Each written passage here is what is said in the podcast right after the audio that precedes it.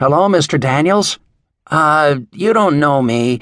My name's Will Harris, and I'm calling for the Essex County Science Fiction Group out here in Livingston. That's New Jersey. We were hoping you'd do us a favor. I, uh, a number of us have been reading you for a long time now and really like your work, and we're wondering if you'd consider doing a talk at our monthly meeting.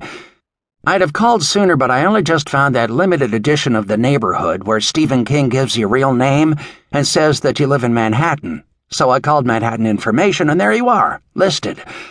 I know you don't write much in the way of science fiction, but that's fine because we're interested in fantasy and horror too. And we thought with Halloween coming up, it'd be awesome to have a horror writer this time.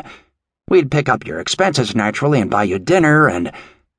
The machine cut him off. He considered the voice, waiting for the guy to call again. Young. Awesome gave that away. Twenties, maybe thirties. White, middle class, used to working the telephone, but no expert at it, not a broker. Sales, maybe. The phone rang again. The machine did its thing. Then, Sorry about that, Mr. Daniels. Anyway, we'd pick up expenses and dinner, and if you have any books you want to sign and sell here, you could bring them along.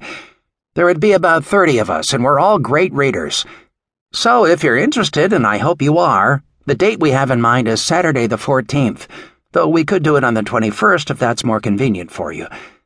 Again, my name's Will Harris, and you can reach me at 201 992 6709. That's 201 992 6709.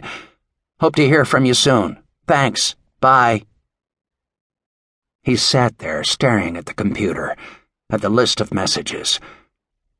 The people who read him. What did he owe these people? Anything? He felt he did.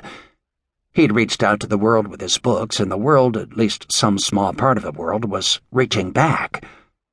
He didn't need it. It was not what he'd signed on for.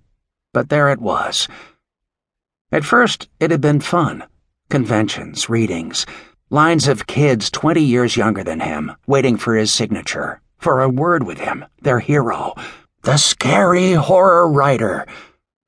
A lot of them wanted to be writers themselves. A lot of them women, 20 years younger than him, some of whom were even willing to share his bed. He collected the awards, shook a lot of hands, got used to the feel of hand sanitizer, sticky and then smooth and learned how to apply it on the off moments so as not to offend, perfected the quick, jagged pen strokes of his pseudonym. But he'd been doing this for more than thirty years now. Did he owe them still? He felt he did. And there he sat, doing nothing.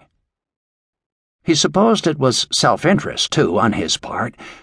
Not the fame, or in his case, minor notoriety, not even the willing women by answering the messages, by showing up at the conferences and signings and conventions, he was cementing his connection to his readers.